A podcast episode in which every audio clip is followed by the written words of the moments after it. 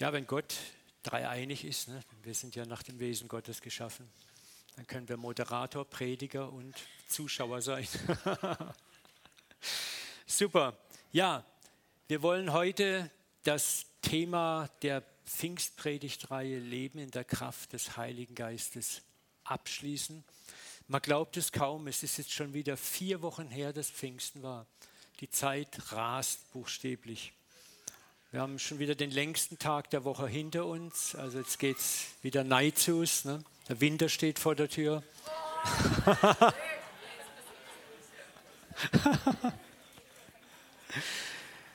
ja, wir haben ja äh, vier Predigten gehabt und wir haben das ein bisschen aufgeteilt. Den ersten Predigtermin hatte ich wo ich das Ganze so ein bisschen mit unserer Identität öffnen wollte. Und da rede ich gleich noch ein bisschen was darüber. Und in der Mitte hat Simon dann äh, sehr praktisch über die Gaben, die Geistesgaben, wie können wir sie anwenden, wie, was gibt es da, wie geht es, sehr praktisch gelehrt.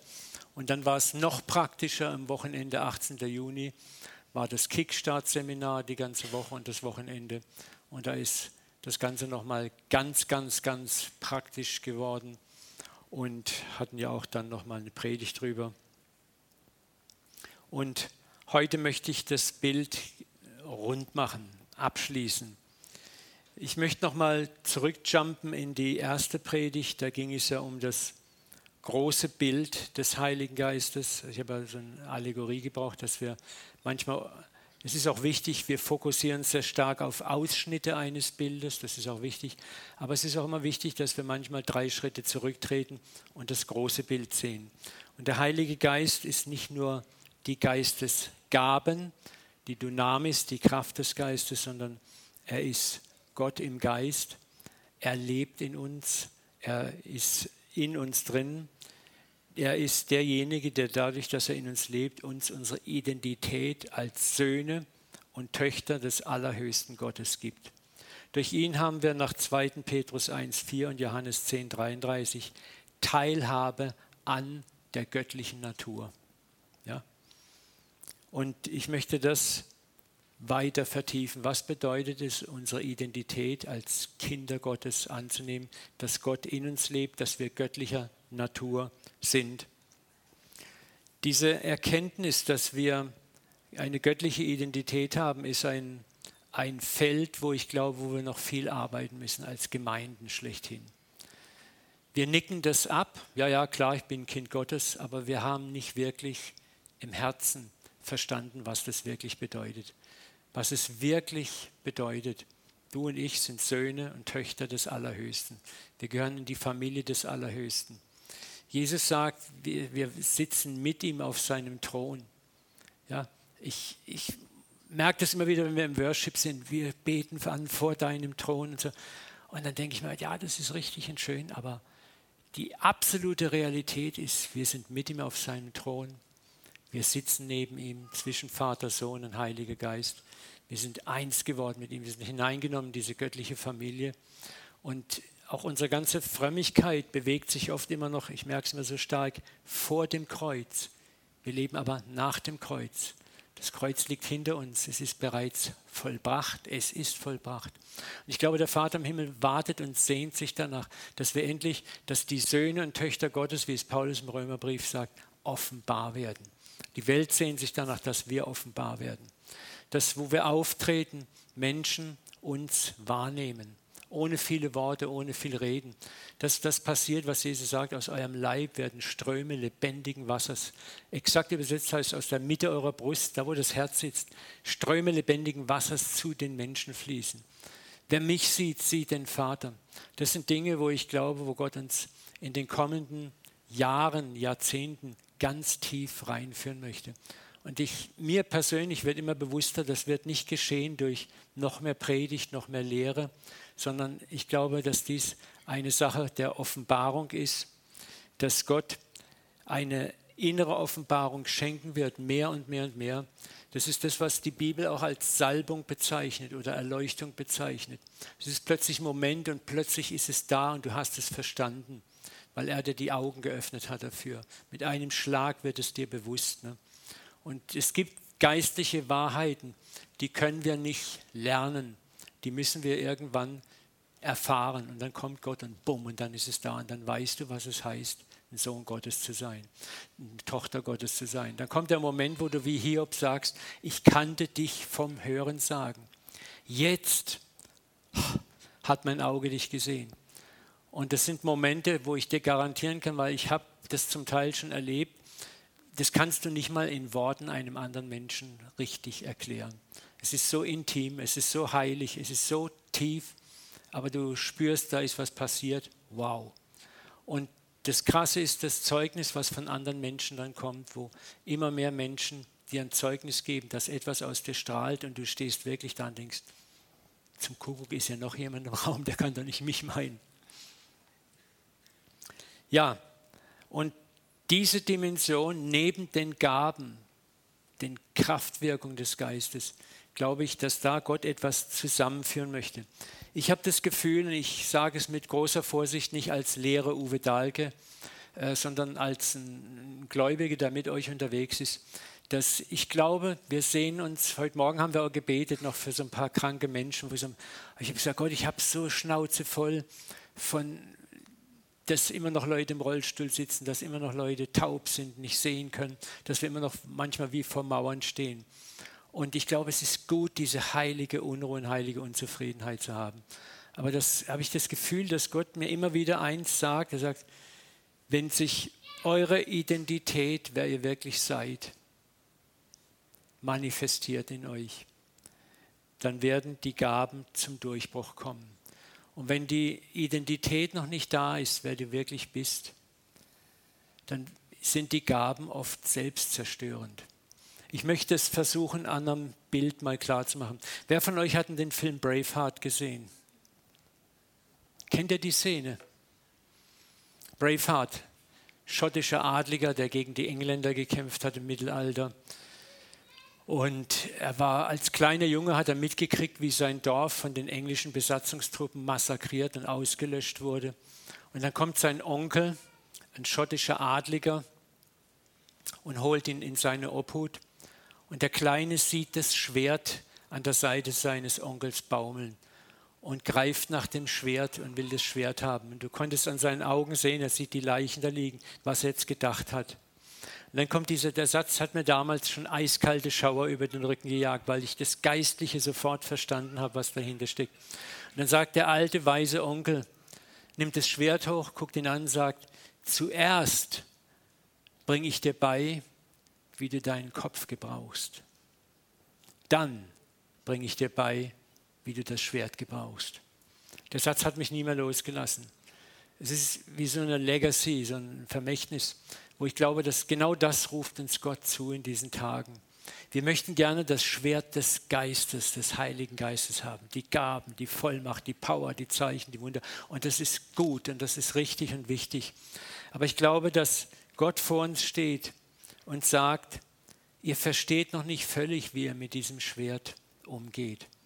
Und ihr werdet mit diesem Schwert hier und da auch Unsinn anstellen. Denkt mal an die Jünger, die Jesus um sich geschart hat. Du siehst wunderbar auch an diesen jungen Jüngern diese Unreife noch am Anfang. Da wollen sie ein Dorf einäschern. Ne? Und sie haben sogar einen Bibelvers dafür. Elia hat es doch auch gemacht. Ne? So, das ist der jugendliche Eifer. Wir möchten für Gott was bewegen. Wir wollen draufschlagen.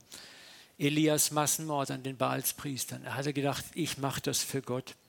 Petrus, der Ohrkiller. Ne? schlägt ein Ohr ab, Jesus klebt das Ohr wieder an. Ne? So, das ist, wir haben Eifer. Paulus sagt, wir eifern, aber mit Unverstand.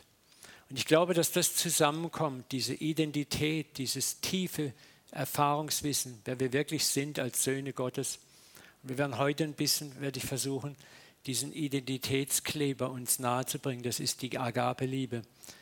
Wie uns das dazu führt, wenn das und das zusammenkommt, werden wir ich bin so überzeugt davon, immer mehr Durchbrüche erleben. Die junge Gemeinde war auch mit dieser Problematik der Geistesgaben konfrontiert. Der Geist gießt sich einfach aus und es waren Fragen da, wie gehen wir mit den Geistesgaben richtig um. Es gab Streit um die Geistesgaben. Es gab Auseinandersetzungen um die Geistesgaben. Es waren fast dieselben Fragen wie heute. Da heißt es war zum Beispiel, ging es auch, meine Gabe ist besser als deine Gabe. Meine Gabe ist die richtigere Gabe. Oder was so eine andere Problematik manchmal ist, alle sollten meine Gabe haben, alle sollten das tun, was ich tue. Oder wir denken, wenn ich mich nur fromm genug anstrenge, dann kriege ich die und die Gabe als Belohnung. Das sind alles, das ist dieser Anfängerspirit.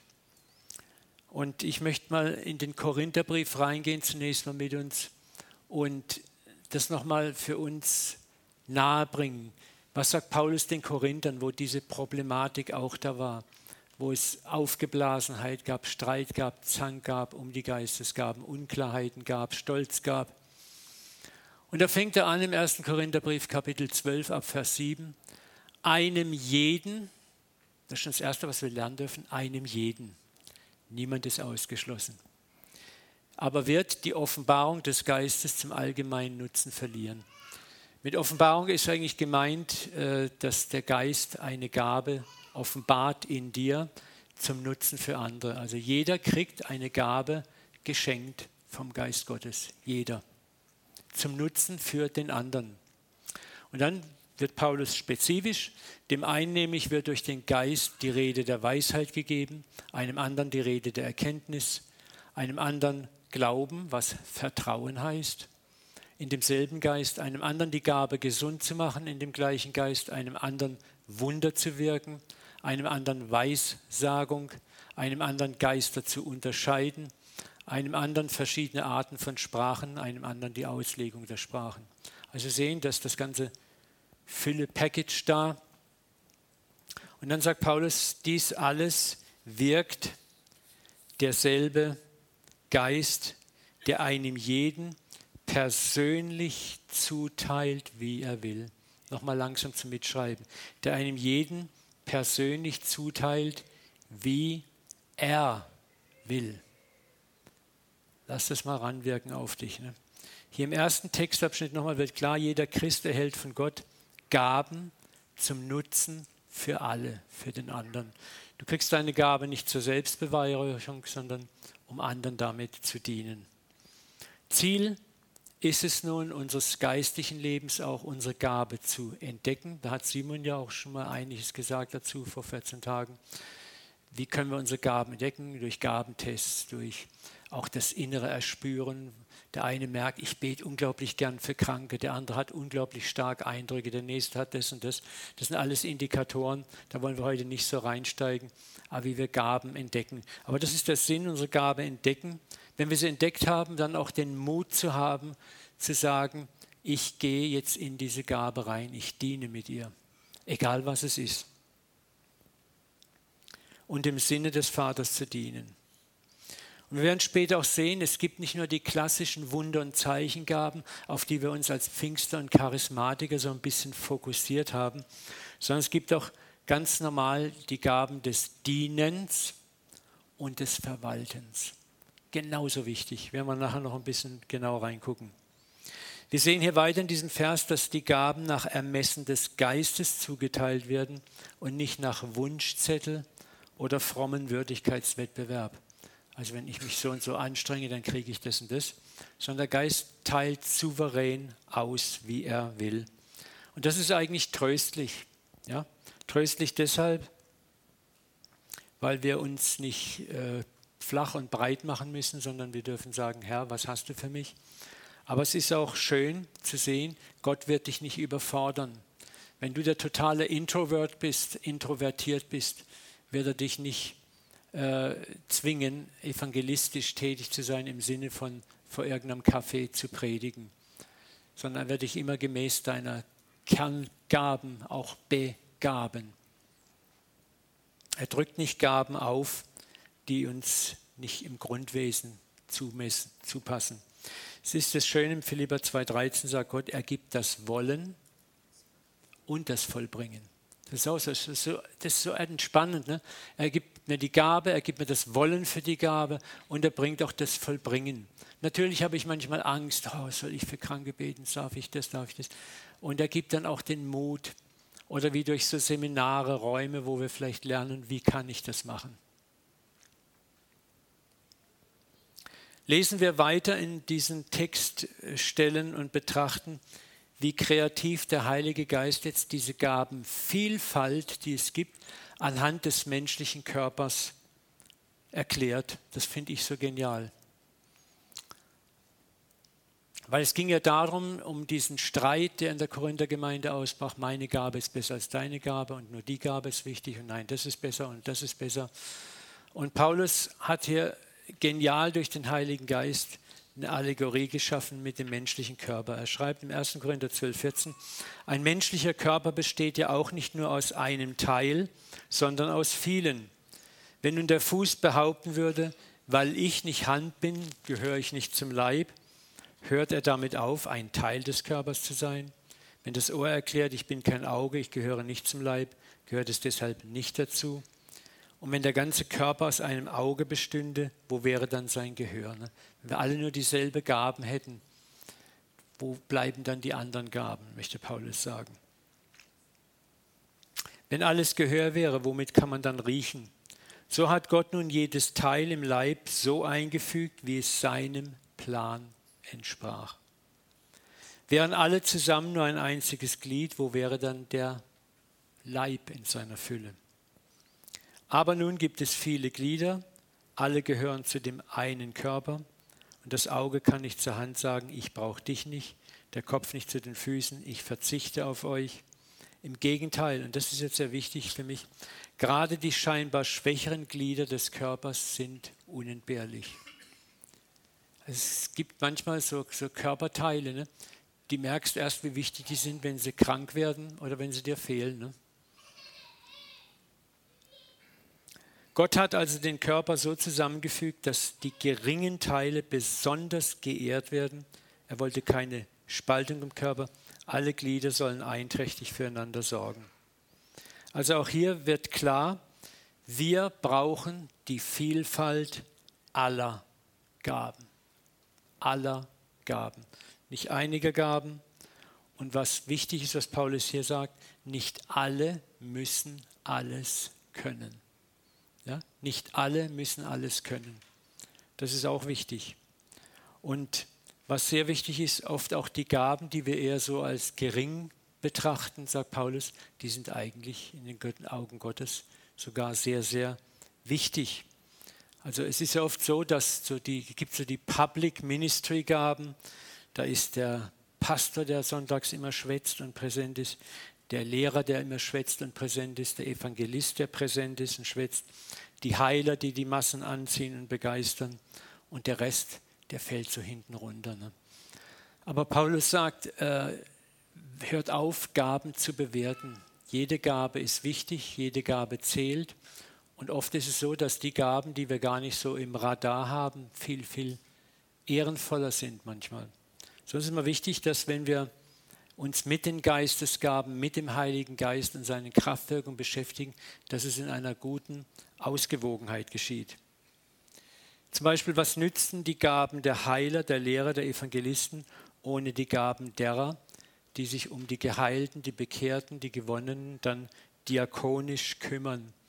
sie vielleicht in Kleingruppen auffangen, Seelsorge tun, später Kinderdienst und sonstige Dienste machen. Ihr merkt, eins bedingt das andere. Ihr kennt ja das Bild vom Heuwagen, wo einer mal vorne mächtig auflädt und hinten fällt alles wieder runter, was er vorne auflädt. Ne? Also wir brauchen einfach einander. Es reicht nicht eine Gabe. Es ist auch, auch schwierig, wenn wir nur die Gabe des Dienens und des Verwaltens haben, aber es kommt nichts auf unseren Heuwagen drauf. Ne?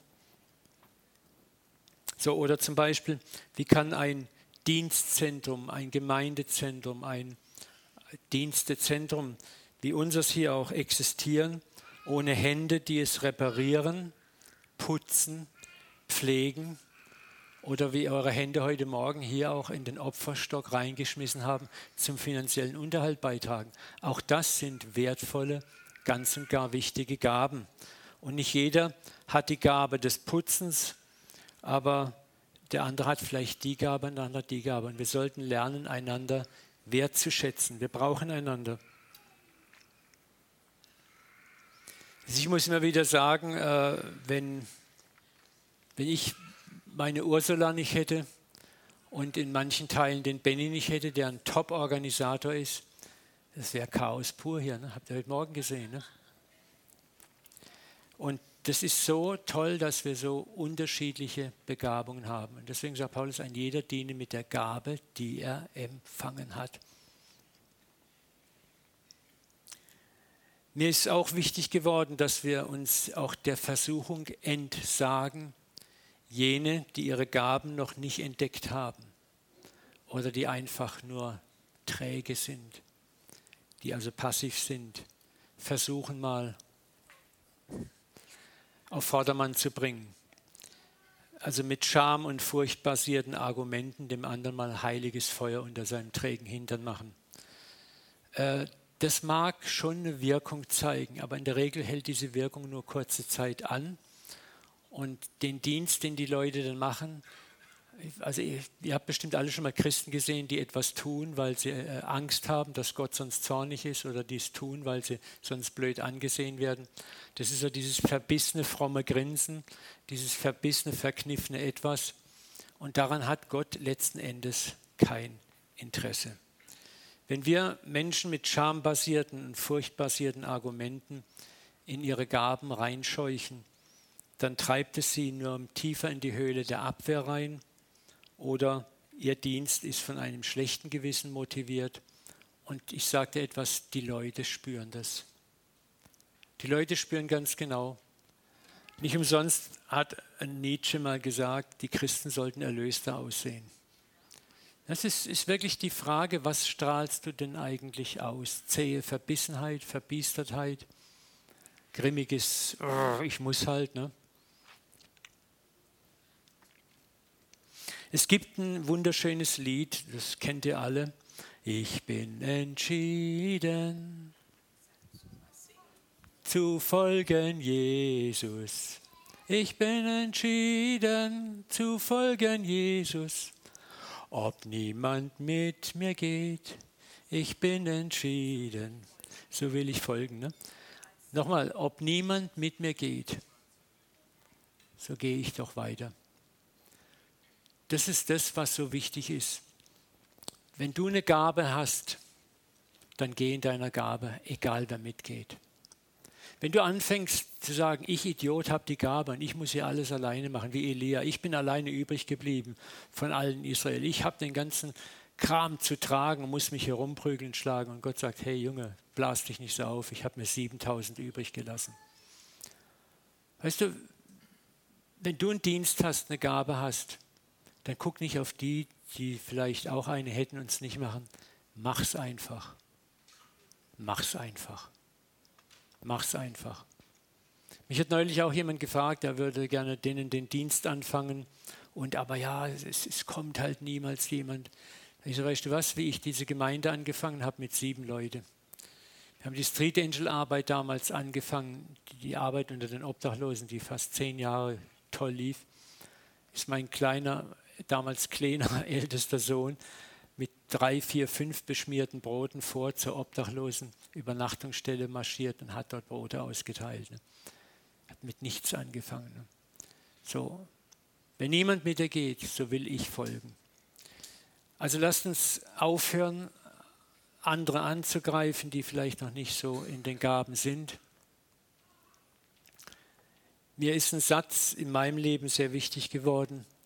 Das ist, kommt von Franz von Assisi. Die beste Kritik am Negativen ist das stille Tun des Besseren. Lass es mal auf dich wirken für eine Minute. Die beste Kritik am Negativen ist das stille Tun des Besseren. Weißt du, ich kann was tun, sagen, siehst, was ich mache. Hoffentlich sieht das jetzt mal, wie ich mir den Hintern aufreiße und kriegt auch schlechtes Gewissen, dass er sieht, wie ich hier mache. Sondern was ich tue, tue ich mit Freude und nicht mit Vorwurf. Und ich vertraue darauf, dass Gott durch den Heiligen Geist durch dein stilles und von Liebe motiviertes Dienen andere anzündet. Andere werden dich sehen, werden sagen, wow, das möchte ich auch.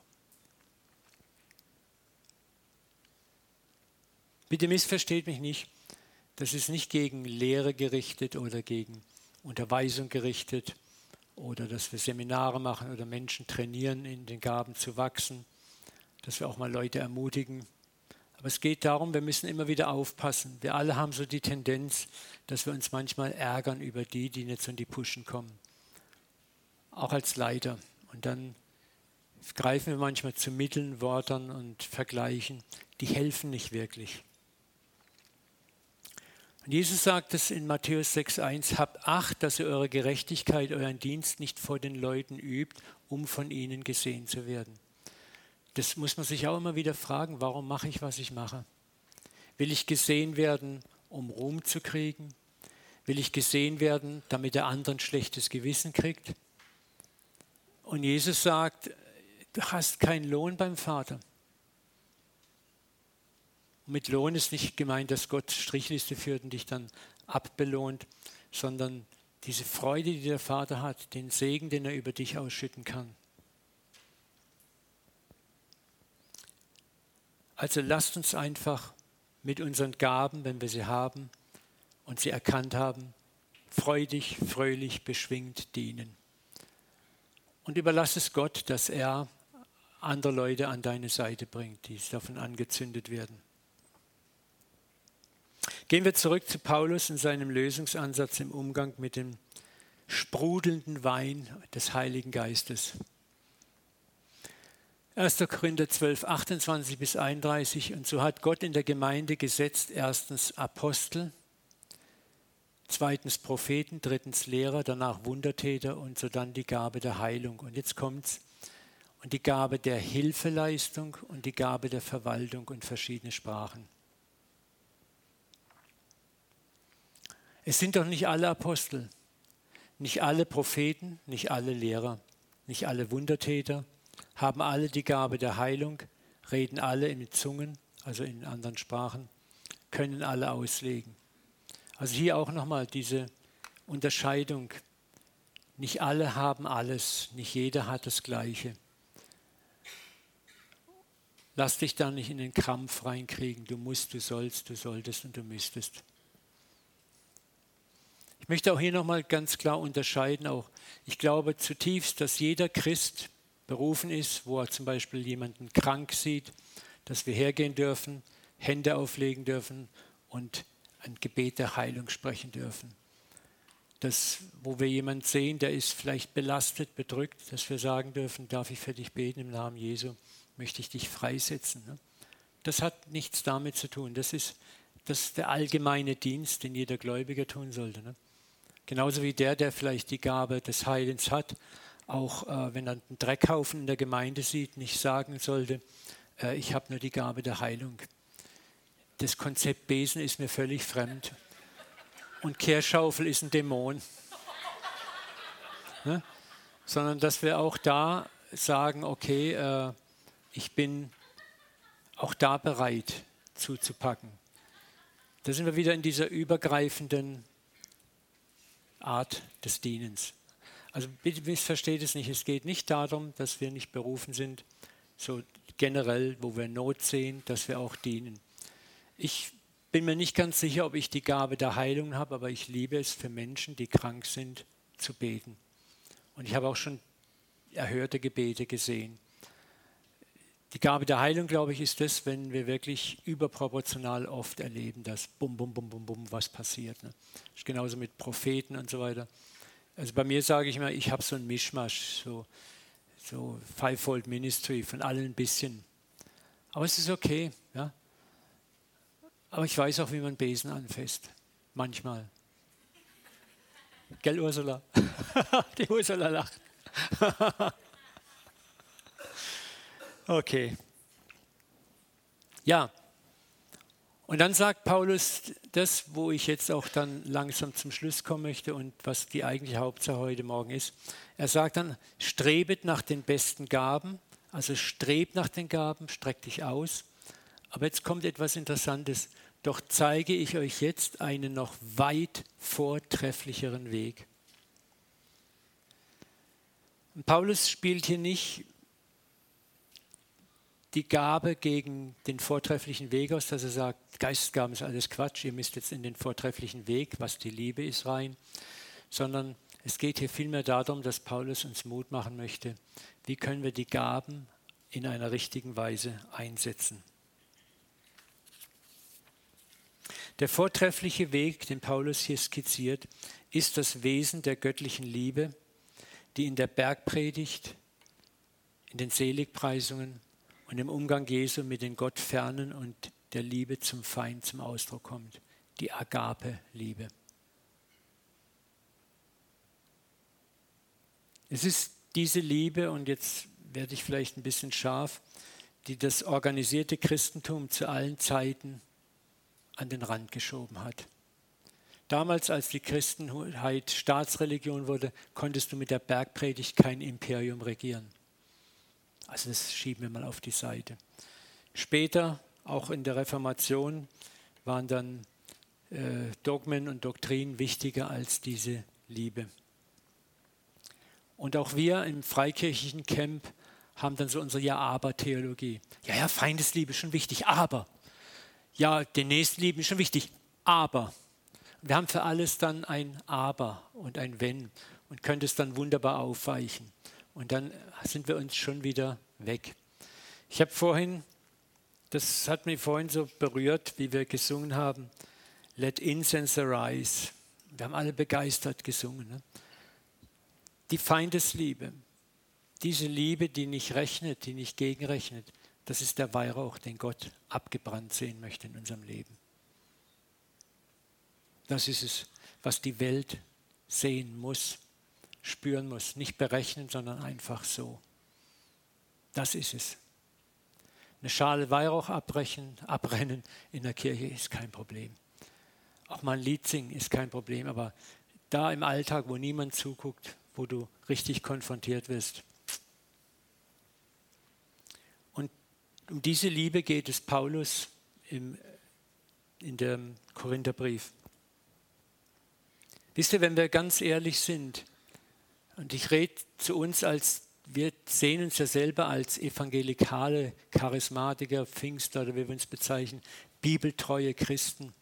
Aber wir müssen so verdammt aufpassen, dass wir nicht in diese Ecke reinrutschen, wo die Schriftgelehrten und Pharisäer waren. Wehe euch, ihr Schriftgelehrten Pharisäer, ihr Heuchler, dass ihr Minze und den Anis und den Kümmel verzehntet das Wichtigste im Gesetz vernachlässigt, nämlich die Gerechtigkeit, das Erbarmen und den Glauben. Dies sollte man tun, man sollte die einen Sachen auch tun, aber das andere nicht lassen.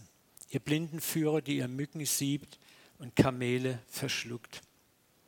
Wisst ihr, oft ist es uns auch im freikirchlichen Camp wichtiger, theologisch und dogmatisch Recht zu haben, als Erbarmen zu geben. Wir vertrauen oftmals mehr auf die richtige dogmatische Reihenfolge, dat, dat, dat, dat, als, also rituelle Handlung, als der transformierenden Macht von Güte, Erbarmen und Freundlichkeit. Jesus gab interessanterweise seine Liebe oft im Vorschuss. Er hat nicht gesagt, ich vergebe dir, wenn du das und das und das tust. Er hat einfach vergeben. Er hielt sich auch oft nie an die richtige Reihenfolge. Er aß mit den Sündern, was für die Frommen einfach unvorstellbar war, für die frommen Juden. Und die haben es ja nicht bös gemeint. Ihre Angst war, dass wenn ich mit einem Sünder Gemeinschaft habe, dass das auf mich abfärbt. Schlechter Umgang verdirbt die Sitten. Das war so ein Spruch, der sich bis heute erhalten hat. Ne? Und Jesus hat es regelrecht durchbrochen. Aber das machte ihn zum Feind, zum Suspekt der Frommen. Er wurde ein Fresser und Weinsäufer genannt. Aber er sagt selber, seht doch die Früchte an meiner Werke. Seine Liebe im Vorschuss zu einem Zachäus hat diesen Mann vollkommen transformiert. Die Frau am Jakobsbrunnen wird die erste Evangelistin dort in dieser Region. Die ertappte Ehebrecherin, er sagt nicht, ich vergebe dir, wenn du jetzt das und das und das machst und das und das tust, sondern er sagt einfach, wo sind deine Verkläger, dann verklage ich dich auch nicht tu das nicht mehr, was du gemacht hast. Und dann, last not least, der ungetaufte Verbrecher am Kreuz. Jesus sagt ihm, du wirst heute mit mir im Paradies sein. Er ist angenagelt, er kann nirgendwo mehr hingehen, kann keiner Oma noch mal schnell über die Straße bei der roten Ampel helfen, ein gutes letztes Werk noch tun. Jesus sagt ihm einfach aufgrund deines Vertrauens, ich begnadige dich. Konnte auch nicht mehr getauft werden. Aber das brachte ganz tiefe, tiefe Frucht hervor. Und genau darum geht es Paulus in den folgenden Versen, dass wir die Machtgaben des Geistes, die Geistesgaben in Liebe, Güte und Erbarmen verwenden und anwenden. In einer gebrochenen Demut und nicht in arroganten, besserwisserischem Stolz.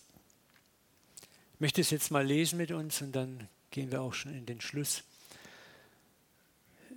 Wenn ich mit Menschen und Engelszungen rede, aber keine Liebe habe, so bin ich ein tönendes Erz und eine klingende Schelle. Also Sprachenrede, egal welche Art. Ne? Wenn ich keine Liebe in mir habe, dann ist es nichts.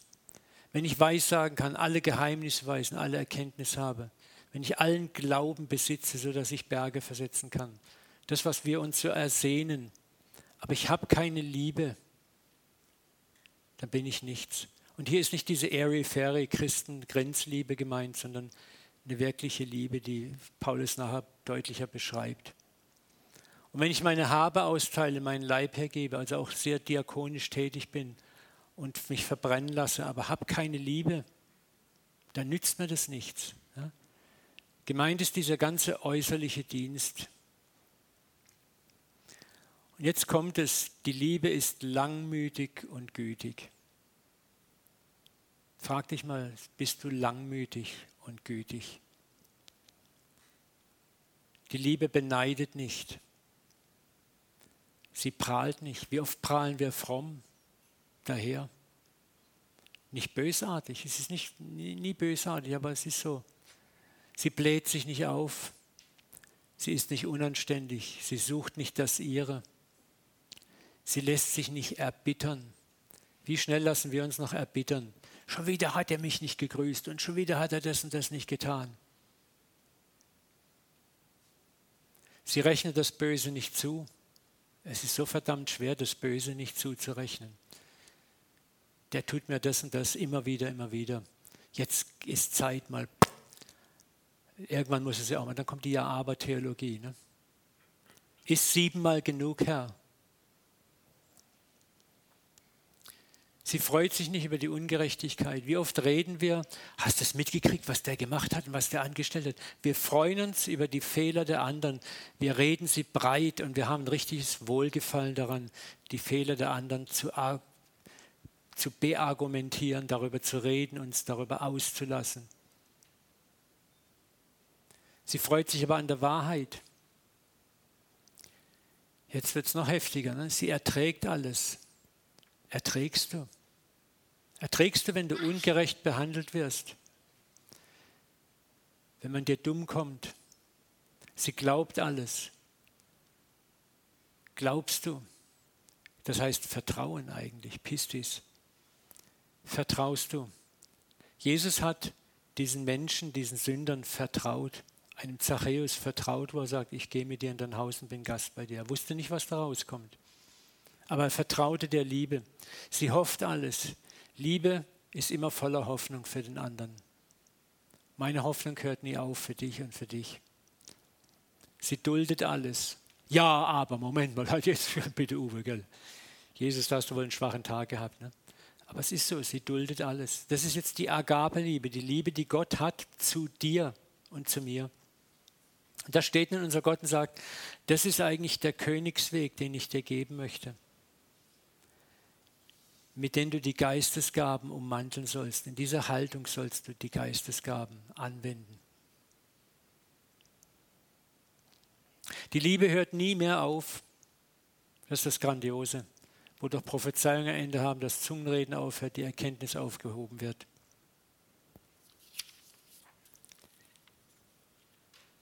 Nochmal, Geistesgaben oder diakonische Barmherzigkeitsarbeit ohne göttliche Liebe dahinter ist nichts, sagt Paulus. Gemeint ist eigentlich nicht, dass es nichts ist, aber es hat keine nachhaltige Wirkung. Du berührst vielleicht jemanden äußerlich und du erzeugst als Reproduktion ein Ebenbild von dir, was genauso lieblos ist. Wisst ihr, wenn wir nur an zählbaren Äußerlichkeiten interessiert sind, zählen, wiegen, messen, dann brauchen wir die Liebe nicht. Aber echte Liebe arbeitet prozesshaft. Auch der Umgang mit Menschen, die nicht gläubig sind, ist oft ein Prozess und nicht der Event, bum, bum, bum. Das Reich Gottes ist kein Treibhaus, es ist ein Gewächshaus. Wo Jesus sagt, der Bauer sät und dann er beschreibt er den Prozess. Zuerst kommt die Wurzelbildung, dann kommt der, der, der kleine Sprieß aus der Erde, dann der Halm, dann die Blätter, dann kommt der Fruchtstock und dann kommt die volle Frucht und dann die Ernte. Und der Bauer weiß nicht mal, wie das funktioniert. Die Erde bringt von allein die Frucht hervor. Das ist auch das, wie wir tätig sind. Tu das, was Gott dir zeigt, was zu tun ist und hab auch das Vertrauen, dass er dafür sorgen wird, dass deine Samen, die du ausgesät hast, aufgehen werden. Du musst nichts pushen. Und dann nochmal die Frage im Alltag, auch im Gemeindealltag. Wie gehe ich mit dem anderen um, wenn der andere Fehler macht? Wenn man mir die falschen Unterlagen oder keine Unterlagen gibt? Werde ich rechthaberisch, laut, unbarmherzig, schmeiß dem anderen im Bettel vor die Füße, poche auf Recht und Ordnung. Ich habe ein Recht drauf bei jedem Fehler. Ist die Liebe für mich nur Ja-Aber-Theologie, die ich mit meinem Recht aufweichen kann? Oder lebe ich das Wesen Gottes? Ich habe die Woche was erlebt und ich möchte möcht mich zuallererst darunter stellen. Ich habe das noch lange nicht intus. Ich kam hier von der Gemeindeleitersitzung, bin nach Hause gefahren, fahre eine Seitenstraße rein und sehe von weitem zwei Radfahrer mitten auf der Straße ihre Räder schieben. Ich dachte, naja, die sehen mich jetzt, die werden mir gleich Platz machen. Die machen keine Anstalten, Platz zu machen, schieben ihre Räder weiter. Ich drücke mal dezent auf die Lichthube. Die bleiben dann sogar stehen, so. Und dann war bei mir nicht Liebe pur, sondern Ärger pur. Du kannst das richtig brodeln, hochkochen sehen. Und dann bin ich noch näher gefahren, habe nochmal Lichthube gegeben. Und dann habe ich gedacht, so jetzt rolle ich richtig auf die zu. Ich werde nicht bremsen. Und die haben sich erst recht aufgebaut und dann habe ich halt doch gebremst. Ne? Und dann äh, kurbel ich die Scheibe runter und sage, ja, was gibt denn das? Ja, was fällt Ihnen ein, uns da fast zu überfahren? Sag ich, ja, entschuldigen Sie, was machen Sie denn auf der Straße? Das ist eine Straße und kein Spazierweg. Ja, Sie haben uns fast überfahren und geblendet und das ist unmöglich. Wenn Sie frech werden, holen wir gleich die Polizei. Und da war ich so in der Versuchung zu sagen, ich bin die Polizei. Weißt du, kennst du das so? Dann kommt eins zum anderen, dann setzt du eins drauf, der nächste setzt eins drauf, man schaukelt sich richtig hoch. Und plötzlich höre ich eine leise Stimme. Uwe, wer bist du? Autsch, Autsch, Autsch. Dann möchtest du, na, na, na, na, na. Und dann habe ich sofort gewusst, was Gott will. Sagt Gott, entschuldige dich bei ihnen. Und dann war auch gleich diese Reaktion, ne? was ich mich entschuldigen, ich, ich bin doch nicht schuld. Ne? Ich erzähle euch nur das, weil es ist so typisch. Gott weiß das. Dann habe ich aber trotzdem gehorcht, habe hab zu dem gesagt, wissen Sie was, jetzt fahren wir mal drei Schritte zurück, alle miteinander. Ich sage, ich möchte mich bei Ihnen entschuldigen. Es war nicht richtig, dass ich so auf Sie zugerollt bin. Entschuldigung, wenn ich Sie geblendet habe mit meinem Abblendlicht es tut mir leid. Ich habe einen harten Tag gehabt, ein hartes Meeting und ich bin nicht so gut drauf gewesen. Der guckt mich an, Gesichtszüge entgleisen ihn, sagt, nee, nee, äh, ich habe mich bei Ihnen schon entschuldigt, das, was wir gemacht haben, war auch nicht richtig. Das ganze Gespräch hat sich dann in die positive Seite hochgeschaukelt, dass wir uns fast gestritten haben, wer nun wem vergeben muss. Wir haben am Schluss haben wir uns die Hände geschüttelt, High Five und Fistbox. Und das war äh, krass. ich habe, als ich weiterfuhr, geweint hinter dem Steuer und habe gesagt, Herr, danke für die Lektion, danke für die Lektion. Das ist das, wo ich glaube, wo Reich Gottes gebaut wird. Und ich bin da auch noch Lichtjahre entfernt davon. Aber ich spüre, wie Gott mich an die Mangel nimmt und das immer mehr passiert. Aber ich sehe auch, wie immer mehr Menschen, mit denen ich zu tun habe, im Alltag an mich rantreten, mich ansprechen. Wildfremde Menschen. Und wo ich merke, die sehen was in mir, was nicht mal ich sehe. Lasst uns die beiden Sprüche mitnehmen. Sprüche 1911, Klugheit, das ist Reife. Wie reif bist du? Macht einen Menschen geduldig. Wenn du dich selber erkannt hast, deine eigenen Fehler erkannt hast, wo oft du Fehler gemacht hast, wo du froh bist, dass man dich nicht fertig macht. Und es ist ihm dann eine Ehre, Verfehlungen übersehen.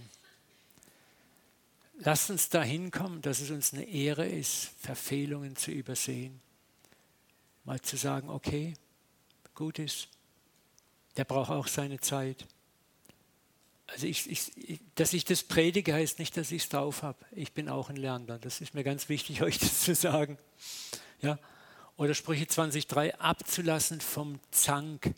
Zank ist diese Wortklaubereien, diese Wortgefechte, dieses mein Argument gegen dein Argument. Und ich habe da aber noch einen Bibelvers und da habe ich einen Bibelvers dagegen. Ne? Abzulassen vom Zank ist für den Mann und auch für die Frau eine Ehre. Jeder Narr kann Zähne zeigen. Jeder Narr kann Zähne zeigen.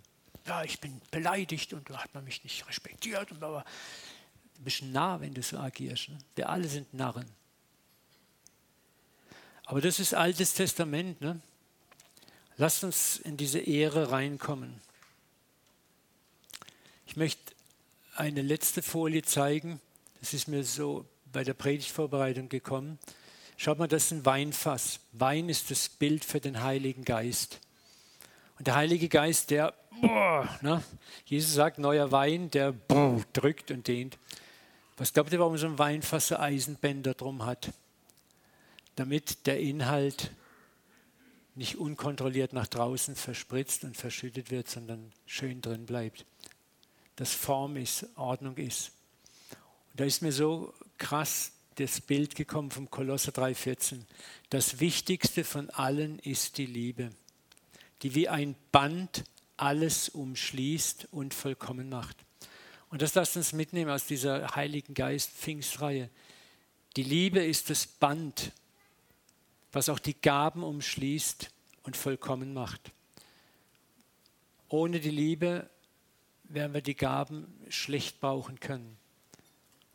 Die Liebe allein reicht auch nicht. Da hat Gott auch die Gaben dazu gegeben. Wir brauchen beides. Und beides muss synergisch miteinander verbunden sein. Lasst mich mal noch beten.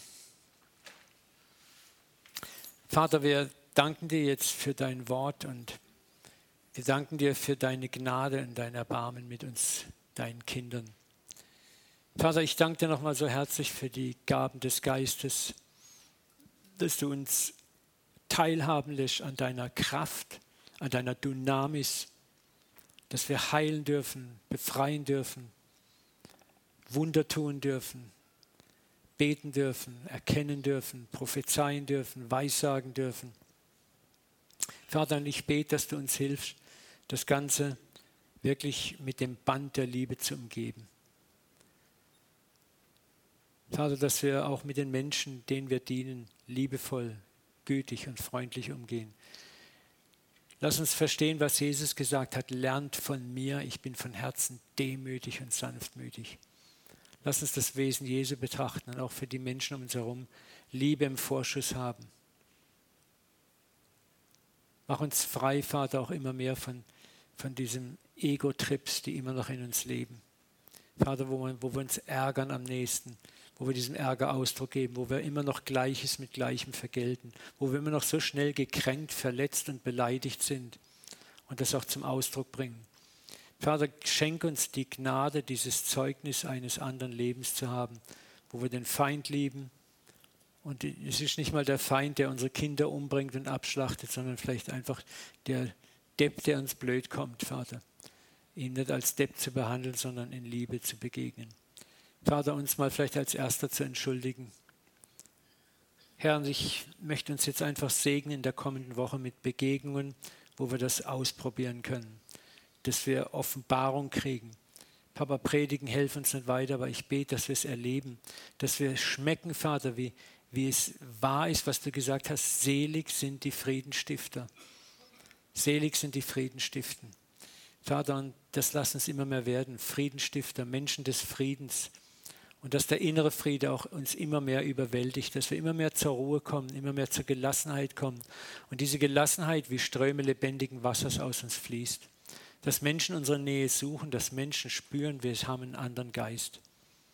Vater, und ich danke dir, dass dann auch Heilung, Befreiung, Wiederherstellung, all diese Gaben in einer Stärke, wie wir sie noch nie erlebt haben, fließen werden. Segne jetzt den Sonntag auch, Vater, segne unser Zusammensein nachher oben jetzt, wenn wir noch gemeinsam miteinander Kuchen essen, Kaffee trinken, einfach das Leben genießen. Wir danken dir schon jetzt auch für all die Speisen, für die liebevollen Hände, die es bereitet haben. Wir segnen diese Geschwister auch, Vater, für diese kostbaren Gaben des Dienens. In Jesu Namen. Amen.